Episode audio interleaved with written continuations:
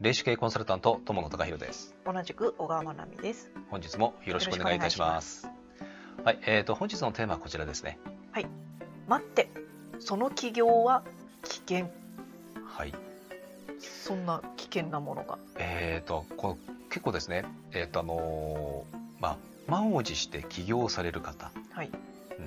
まあちゃんと計画をしてねうん。起業される方。これはあの確かに正しい姿です。うん。なんですけども、うんえー、とその起業という部分もね、うん。えー、といろんなスタイルがあるかと思います。例えばね、えー、と何かのスクールに通って何かの資格を得て、うん。えー、と何かの後ろ盾を持って起業される方うん。結構ね多いパターンとしてこれがあります。うん。ただそれって起業になるのかな、企業届出したら企業になるよね、うん、なりますね。うん。ただ結局あの自分が例えばですねうん。自力で集客をして、うえー、とあのお客様にね、うん。えー、と何か商品を買っていただくとかもしくは、えーとね、サービスを提供して収入を得ると、でもその後に、えー、と権利費っていう形で、うん。えー、とその例えばね自分が、まああのまあ、所属しているね、うん。えー、とそういう何かの会とか、うん。えーもしくは、えーとまあ、何かね、うん。えーとあのこう資格というかね。うん。っていうところに、うん。えーとあのお金は払わないといけない。うん。これって自由なのかな？なんか結構そういうのって決まり事が多いって聞くんですよね。うん。ですようね、んあのーその企業が危険っていうふうに私が言ってるのがですね、うん。この辺りなんです。あのそれってあの企業と言えるのかな？あのまあ前回動画にもしましたけど、うん。その自由がある、はい。あとは好きなことをやろううん。っていうのにちょっと矛盾してるかなってなっちゃいますよね。企業は確かにできるかもしれないですけども、ただそれって、うえっとまあ本当の意味での起業というわけではないと思うんです、えっと、企業というのはやっぱり自分自身で自由に、ん。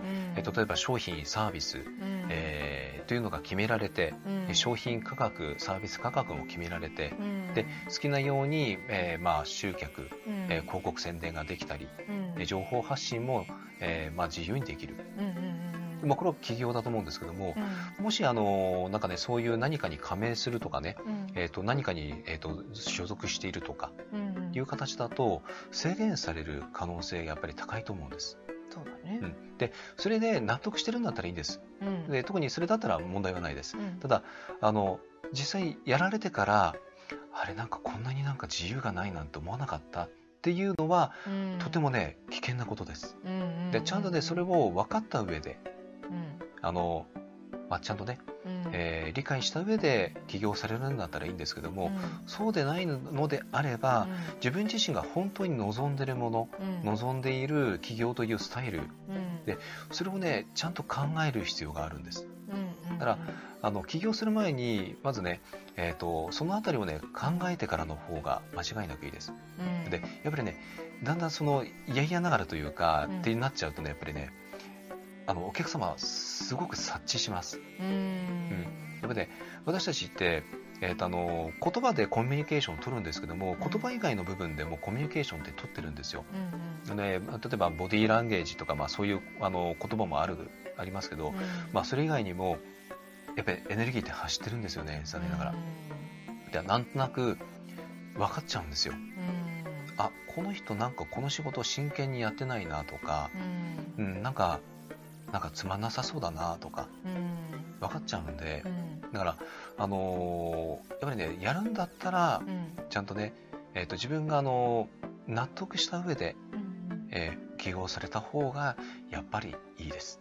うん。なので、えーちょっとねそのなんかね迷ってるんだったら待ってちょっと待ってうん。よく考えてその上で、えー起業された方がいいと思います。うん。ということでね本日は以上ですね。はいはい、ありがとうございましたありがとうございました。